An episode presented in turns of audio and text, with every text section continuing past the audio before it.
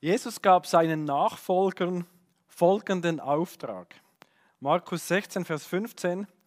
Geht hin in alle Welt und predigt das Evangelium aller Kreatur. Unser Auftrag ist, das Evangelium, also die gute Botschaft zu predigen, zu verkündigen. Und es ist ja so, dass jeder, der kommuniziert, möchte gerne verstanden werden. Gott ist hier das beste Vorbild. Gott selbst offenbart sich uns in der Bibel als jemand, der gerne verstanden wird. So hat er zu Menschen immer in einer Sprache gesprochen, die verstanden wurde. Kann sich ja mal überlegen, was war denn eigentlich die, oder das wäre eigentlich die Muttersprache von Gott? Nehmen wir an, wir wissen es nicht, denn Gott spricht immer so, dass derjenige, zu dem er spricht, es in seiner Sprache hören kann und verstehen kann. Gott wurde sogar Mensch, wie wir. Das ist Kontextualisierung. Gott selbst kontextualisiert. Ja, Kontextualisierung bedeutet, den Menschen das Evangelium so zu verkündigen, dass sie zuhören, verstehen und angemessen darauf reagieren wollen. Wir haben in den bisherigen Einheiten zur Kontextualisierung bereits so die Theorie der Kontextualisierung angeschaut. Letztes Mal ging es vor allem um Paulus, der uns im Neuen Testament wie als Meister der Kontextualisierung erscheint. In der Apostelgeschichte finden wir etwa sechs Reden von Paulus, die er ganz unterschiedlich gestaltet. Er redet ganz anders, je nachdem, wen er vor sich hat. Er redet nichts anderes. Der Inhalt, das Evangelium ist immer das gleiche. Aber er verkündet es anders. Er benutzt andere Worte. Also er passt den Inhalt seinen Zuhörern an, ohne den Inhalt des Evangeliums zu verändern. In den Briefen reflektiert Paulus dann sein Verhalten. Er reflektiert die Kontextualisierung. Wir haben zusammen Römer, den Römerbrief angeschaut, den ja Paulus schreibt an, an Juden wie an Heiden. Im ersten Korintherbrief finden wir auch einige Aussagen zur Kontextualisierung, vielleicht so die Spitzenaussage, wo Paulus schreibt in 1. Korinther 9, ich werde allen alles, um zumindest einige zu gewinnen. Jetzt in diesen Einheiten wollen wir uns in die Praxis vertiefen. Wie kontextualisieren wir praktisch in unserer Kultur und als biblische Grundlage dient uns dabei Apostelgeschichte 17, Vers 16 bis 34, Paulus in Athen, so die berühmte Areopag-Rede. Beim Thema Kontextualisierung habe ich ganz viel gewinnen können von Tim Keller und er verwendet betreffend der Kontextualisierung zur Veranschaulichung das Bild des Tunnelbaus. Wir können uns mal vorstellen, wenn wir einen Eisenbahntunnel ähm, bauen wollen, so durch einen Felsen, was machen wir da? Tim Keller schreibt, wir bohren wahrscheinlich zuerst kleine Löcher ins Gestein und dann füllen wir diese mit Dynamit und lassen es detonieren. Also, wir bohren und wir sprengen. Wenn wir nur kleine Löcher bohren, aber nie Dynamit einsetzen, werden wir nie wirklich tief in den Felsen eindringen. Oder nur ganz langsam, immer nur bohren und vielleicht werden wir nie ans Ziel kommen, werden nie fertig werden. Aber wenn wir nur Dynamit einsetzen, ohne vorher zu bohren, dann lassen wir das Dynamit so an der Felswand explodieren, dann werden wir nur an der Oberfläche kratzen und gar nicht ins Innere vordringen. Jetzt ausgewogene Kontextualisierung bedeutet, dass wir bohren und sprengen. Das Bohren, das steht jetzt in diesem Bild für freundliches, respektvolles in die Kultur eindringen. Ganz freundlich sein, respektvoll, anknüpfen. Und das Sprengen, das steht für die Konfrontation. Jetzt manche Christen, da scheint es, die wollen nur sprengen. Man wettert gegen alles Übel der Kultur. Man betont ständig, was alles gottlos ist in unserer Kultur, was alles Gott nicht gefällt. Das Problem dabei ist, die Gefahr besteht, dass die Menschen uns nicht mehr zuhören, wenn wir nur sprengen. Und dann werden wir Christen bekannt als diejenigen, die vor allem dagegen sind. Wir sind dagegen. Und heute habe ich manchmal den Eindruck, die Christen, freikirchlichen Christen sind vor allem bekannt als diejenigen, die gegen die Wissenschaft sind. Vor allem im Bereich Schöpfung. Oder diejenigen, die gegen Abtreibung sind. Oder diejenigen, die gegen Homosexualität sind. Dabei sind wir Christen ja für die Naturwissenschaft, denn ähm, wir haben einen Gott, der eine wunderbare Schöpfung geschaffen hat, die wir auch untersuchen können. Wir Christen sind für den Lebensschutz. Wir Christen sind für treue, verbindliche, eheliche Beziehungen. Die Konsequenz ist, wenn man nur bekannt ist als diejenigen, die sprengen, die dagegen sind, dann ignoriert man uns. Man hört uns nicht mehr zu. Man wird nicht mehr ernst genommen. Aber wendest du jetzt vielleicht ein, man muss doch auch klar für die Wahrheit einstehen. Man muss doch die Wahrheit sagen, ob es den Menschen passt oder nicht. Jesus selbst war doch auch direkt. Und er hatte auch nicht nur Freunde. Viele Menschen haben sich ja von Jesus auch abgewendet. Muss ich sagen, ja, das stimmt. Viele Menschen haben sich von Jesus abgewendet. Aber wenn ich so die Evangelien studiere, dann fällt mir auf, dass die Menschen sich nicht von Jesus abgewendet haben, weil Jesus so direkt ihre Unmoral und ihre Sünden ihnen vorgehalten hat, sondern Menschen haben sich von ihm abgewendet, weil Jesus so ehrlich war betreffend der Kosten, was es kostet, ihm nachzufolgen. Jesus hat keinen Hehl daraus gemacht, dass es alles kosten wird, wenn wir uns auf ihn einlassen. Aber Jesus war immer voller Liebe den Menschen gegenüber. Voller Liebe. Liebe will verstanden werden. Wenn wir unsere Mitmenschen lieben, dann wollen wir, dass sie uns zuhören, dass sie verstehen, was wir sagen. Und dann wollen wir auch, dass sie das Evangelium annehmen. Also manche wollen nur sprengen und andere wollen nur bohren, sich nur anpassen, anknüpfen. Man ist freundlich, man bejaht die Kultur, man widerspiegelt sie. Es besteht dann die Gefahr der Anpassung. Das Problem dabei ist, dass es nicht zu Bekehrungen kommt, denn wenn wir uns nur der Kultur anpassen, nur anknüpfen, dann ist ja alles in Ordnung. Wo, in welche Richtung soll ich mich dann bekehren? Warum, wenn ja alles gut ist in der Kultur? In den letzten Jahrzehnten ist ganz deutlich geworden, dass Anpassung an eine Kultur eine sehr starke Schrumpfungsursache von Gemeinden ist. Kann es auch anders sagen, liberale Theologie. Manche nennen sie auch reduktive Theologie. Also man reduziert ähm, vielleicht Jesus auf sein Menschsein. So redu reduktive Theologie, liberale Theologie führt zur Schrumpfung der Kirche von Jesus Christus, von Gemeinde. Bartholomä und Schweier haben kürzlich ein Buch veröffentlicht, ähm, Gemeinden mit Mission.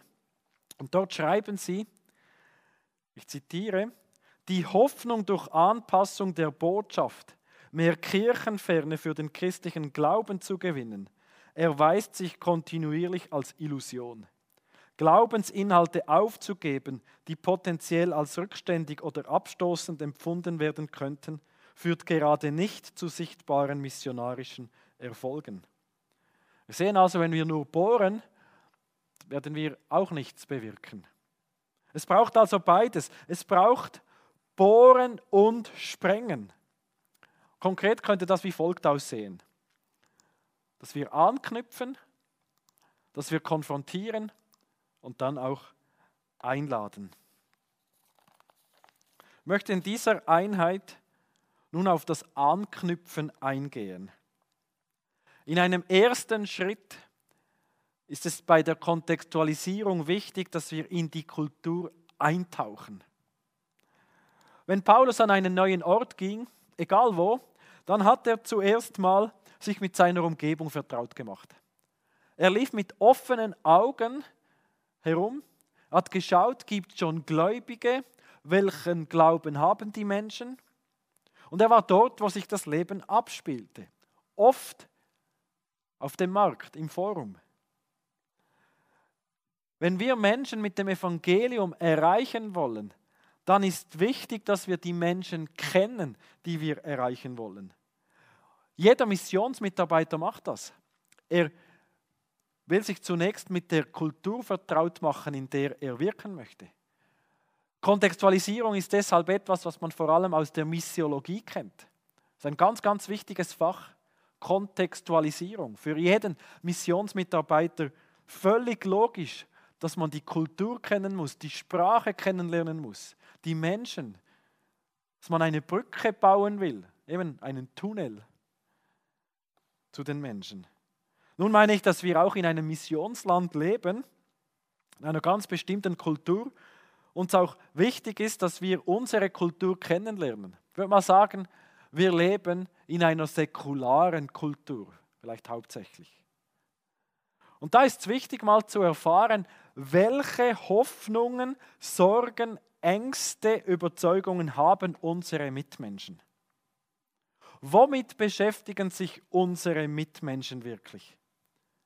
Welche Fragen haben sie?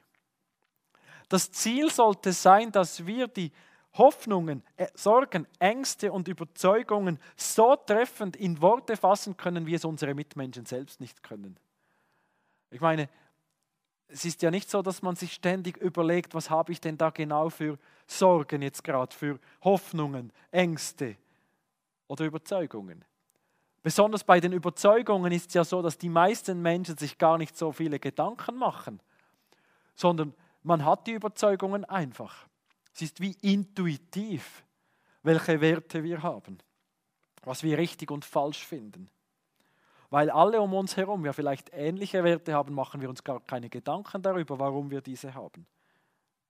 Wir haben diese intuitiv. Also machen wir uns Gedanken, welche Werte, welche Überzeugungen, Sorgen, Ängste und so haben unsere säkularen Mitmenschen oder die Mitmenschen, die um uns herum leben. Und unsere Mitmenschen, die haben Fragen. Sie werden uns zuhören, wenn wir ehrliche Antworten auf ehrliche Fragen haben. So hat das Francis Schäfer formuliert. Ehrliche Antworten auf ehrliche Fragen. Ich zitiere Francis Schäfer. Christsein verlangt von uns, dass wir so viel Liebe haben, dass wir auf die Fragen unserer Generation hören. Fragen beantworten ist harte Arbeit. Fangen wir deshalb an, in Liebe zuzuhören. Wenn wir Christen nur noch Antworten haben auf Fragen, die niemand mehr hat, hört uns niemand mehr zu. Welche Fragen haben unsere Mitmenschen? Was beschäftigt sie? Nun, wie kommt man in eine Kultur hinein, dass man das herausfindet? Hilfreich ist sicher, wenn man, wenn das möglich ist, auf neutrale Experten im akademischen Bereich hört. Es gibt ja Professoren und schlaue Leute, die sich ganz viele Gedanken machen, auch über zum Beispiel die lokale Kulturgeschichte. Oder es gibt Studien, soziologische Studien und andere. Da kann man sich vertraut machen mit dem Denken der Menschen. Ich denke, gerade in der Schweiz haben wir ein riesiges Vorrecht mit dem Bundesamt für Statistik, das uns auch ganz viele statistische Daten zur Verfügung stellt. Aber besonders wichtig finde ich, dass wir auf Menschen hören, unsere Mitmenschen. Einfach mit ihnen im Gespräch sein, ihnen zuhören. Und wenn wir echt aktiv zuhören, dann erfahren wir ihre Hoffnungen, ihre Sorgen, ihre Ängste, ihre Überzeugungen und oft auch seelsorgerliche Nöte. Und seelsorgerliche Nöte sind ja in der Regel verbunden mit Fragen. Warum? Warum erlebe ich das? Wie gehe ich damit um? Wir hören zu. Und wenn wir so in die Kultur eintauchen, dann werden wir feststellen, dass es zwei Arten von Überzeugungen gibt, die die Menschen haben. Es gibt so, mal Tim Keller und auch andere nennen sie A-Überzeugungen und B-Überzeugungen. Nun, A-Überzeugungen, das sind Haltungen, die im Großen und Ganzen der biblischen Lehre entsprechen. Aufgrund dieser Überzeugungen sind die Menschen geneigt, die biblische Lehre für plausibel zu halten. Ich kann auch sagen, A-Überzeugungen, das ist so wie die Schnittmenge von Evangelium und Kultur. Also das, was unsere Kultur denkt, glaubt, hofft, was auch immer, und genauso auch in der Bibel ist. Dann gibt es B-Überzeugungen, das sind Haltungen oder vielleicht sagen wir besser Anti-Haltungen, die der biblischen Lehre widersprechen. Aufgrund dieser Überzeugungen haben Menschen Mühe, die Bibel für glaubwürdig zu halten.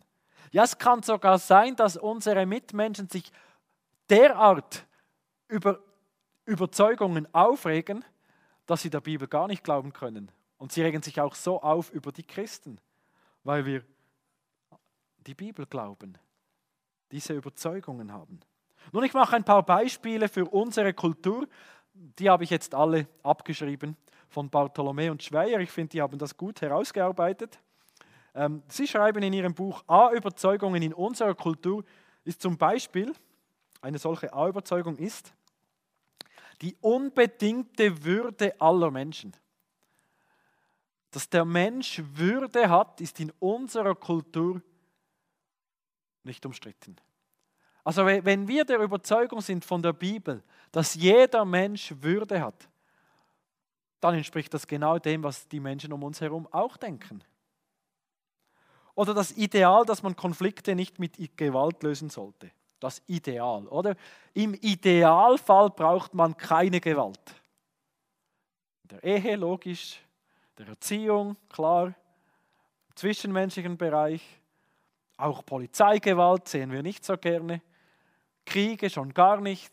Wir sagen, hey, von der Bibel her sollten Konflikte gewaltfrei gelöst werden. Sagen unsere Mitmenschen, ja genau, sehen wir auch so. Oder das Konzept von Religionsfreiheit. Dass, wenn wir sagen, dass Gott uns als Geschöpf unglaublich ernst nimmt, uns Freiheit gibt zu entscheiden, uns in dieser Zeit nicht zwingt, ihm zu gehorchen. Sagen es, jeder hat die Freiheit, seinen Glauben so zu wählen und zu leben, wie er will. Gerade wir Freikirchen betonen das ja stark.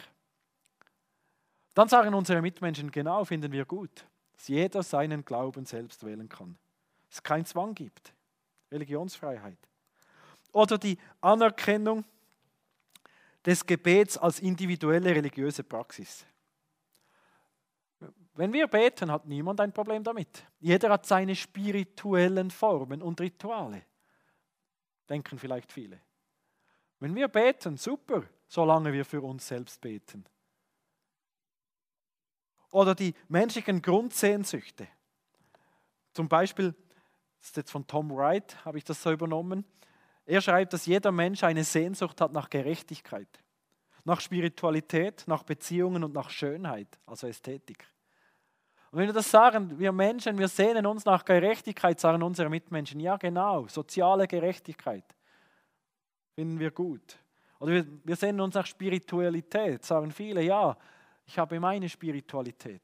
Wir sagen, jeder Mensch hat eine Sehnsucht nach echten, tiefen Beziehungen, authentischen Beziehungen, super. Sagen wir haben eine Sehnsucht nach Schönheit, nach Ästhetik, genau. Das sind A-Überzeugungen. Also diese Überzeugungen, die teilen wir Christen, die wir die Überzeugungen aus der Bibel haben, mit den Menschen unserer säkularen Gesellschaft. Dann gibt es aber B-Überzeugungen. Also Überzeugungen, die wir haben als Christen von der Bibel her, die im Widerspruch stehen zu den Überzeugungen unserer Mitmenschen. Zum Beispiel ist eine solche B-Überzeugung der universale Anspruch des christlichen Glaubens und die damit verbundene Werbung für den Glauben. Wenn wir sagen, Jesus Christus ist der einzige Weg, niemand kommt zum Vater als nur durch mich, sagt Jesus. Wenn wir sagen, dass alle anderen Wege nicht zu Gott führen, dann werden wir Widerspruch ernten, bin ich überzeugt, von ganz vielen Menschen in unserem Land. Und wenn wir sagen, und wir wollen Menschen bekehren, gut, so sagen wir das nicht, aber wenn das so rüberkommt, dann wird das Widerspruch auslösen. Wenn Menschen merken, wir wollen evangelisieren missionieren, Kampfbegriff, da werden wir Widerspruch ernten. Eine weitere B-Überzeugung ist die Überzeugung, dass es einen Gott gibt, der von der Welt unterschieden ist, aber in Raum und Zeit eingreift. Die Bibel macht deutlich, dass es einen Gott gibt, der diese Welt geschaffen hat. Der nicht diese Welt ist, also nicht pantheistisch oder panentheistisch, nicht im Baum zu finden ist oder so, sondern von dieser Welt unterschieden wird. Aber wir glauben auch, dass Gott heute noch in diese Welt eingreift, eingreifen kann, dass er alles erhält, dass es ihm sogar möglich ist, auch wundersam, ungewöhnlich einzugreifen. So als Stichworte Schöpfung. Wenn wir über die Schöpfung oder den Schöpfer sprechen, werden wir wohl Widerspruch ernten. Wenn wir über Wunder sprechen, wir sagen, es gibt so viele Wunder, die Jesus getan hat und heute noch Wunder tut. Das ist eine B-Überzeugung. Oder die Fürbitte. Für Menschen beten und sagen, Gott hört unser Gebet, dann ist das nicht eine Überzeugung, die die Menschen um uns herum so haben. Auch eine B-Überzeugung ist die Auferstehung von Jesus Christus. Sagen, Jesus ist leiblich vom Tod auferstanden glauben das viele Menschen heute nicht. Und dann gibt es ganz viele ethische Überzeugungen, die im Widerspruch stehen ähm, von der Bibel zu unserer Gesellschaft. Vor allem ethische Überzeugungen im Blick auf Familie, Geschlecht und Sexualität. Merken wir, was die Bibel will. Das ist vielleicht, wenn wir schon nur 50 Jahre zurückgehen, da sehen wir, da gab es noch viel mehr Übereinstimmung wie heute. Das sind so B-Überzeugungen. Das sind jetzt Beispiele für unsere Kultur. ich sage das bewusst für unsere Kultur, denn diese Überzeugungen könnten in einer anderen Kultur genau umgekehrt sein. Ich mache ein Beispiel, die Sexualmoral. Wenn ich sage, in der Bibel lesen wir, dass wir Menschen keinen Sex vor der Ehe, haben sollen. Gott nennt das Unzucht, Porneia, nämlich jegliche Sexualität außerhalb der Ehe, also vorehelich oder nebenehelich. Ich sage, das lehrt die Bibel, also keine außereheliche Sexualität, ganz zu schweigen von der gleichgeschlechtlichen Sexualität. Dann merken wir, unsere Gesellschaft hat hier andere Vorstellungen, andere Überzeugungen. Und die Überzeugung von uns Christen steht im Widerspruch zur Überzeugung von unseren Mitmenschen. Anders in der islamischen Welt. Dort ist es genau umgekehrt. Dort, dort ist so, dass, dass die Menschen eine sehr biblische Sexualmoral kennen und auch haben. Das ist eine A-Überzeugung, die Sexualmoral in der islamischen Welt, während sie bei uns eine B-Überzeugung ist. Anders hingegen verhält es sich mit der Korruption. Für uns in unserem Land ist klar, dass Korruption nicht geht. Also wenn ich davon höre, dass jemand für einen Posten angefragt wird und diese Person lehnt ab und dann wird ihm am Telefon gesagt, da weißt du was, du bekommst dafür eine goldene Uhr. Dann, dann läuten bei uns die Alarmglocken, oder? Korruption geht gar nicht. Aber in anderen Teilen der Welt ist Korruption völlig normal. Bei uns ist das eine A-Überzeugung, die Sicht auf Korruption. In anderen Teilen der Welt ist das eine B-Überzeugung.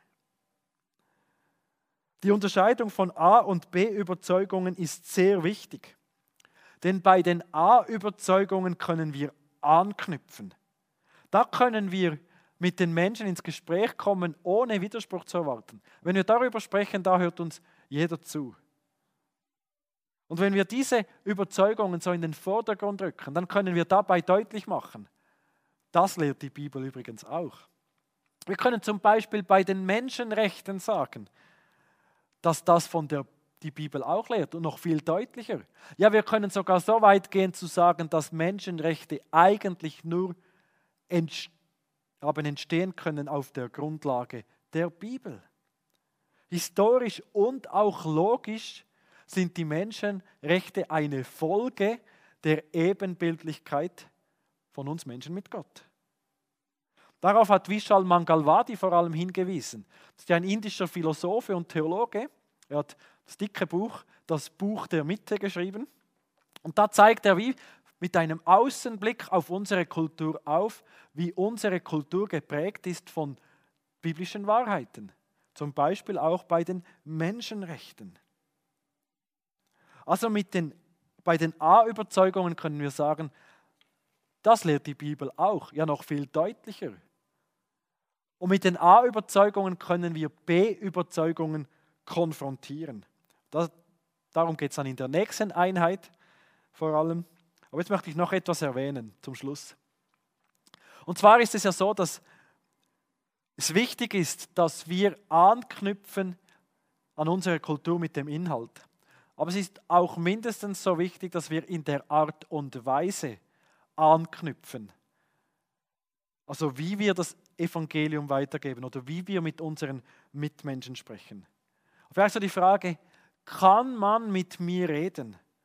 Oder haben alle immer den Eindruck, der weiß es eh besser und der tritt so überheblich auf, der hört gar nicht wirklich zu? Weiß ich alles besser? Ich hatte schon Gespräche mit sehr bibeltreuen Christen, die mir ganz deutlich gesagt haben, wie es ist in der Bibel. Sonnenklar das. Und ich habe das einfach anders gesehen von der Bibel her. Man hat mir gar nicht zugehört. Und ich habe dann so gedacht, wenn, wenn wir so mit unseren Mitmenschen sprechen, die nicht an Jesus Christus glauben, dann werden die sich von uns abwenden. Bestenfalls werden sie alle Themen, wo es um Jesus und die Bibel geht, umschiffen und denken, ich will es gut haben, aber ich rede nicht über diesen Punkt. Und schlechtestenfalls werden sie gar keine Gemeinschaft mehr mit uns haben wollen. Und darum ist es mein Anliegen, dass wir anknüpfen, auch mit der Art und Weise, wie wir auf unsere Mitmenschen zugehen, wie wir mit ihnen reden, dass sie uns wahrnehmen als Menschen, die echtes Interesse an ihnen haben, die zuhören und die auch anknüpfen bei ihren Fragen, bei ihren Sorgen, Ängsten, Hoffnungen und Überzeugungen.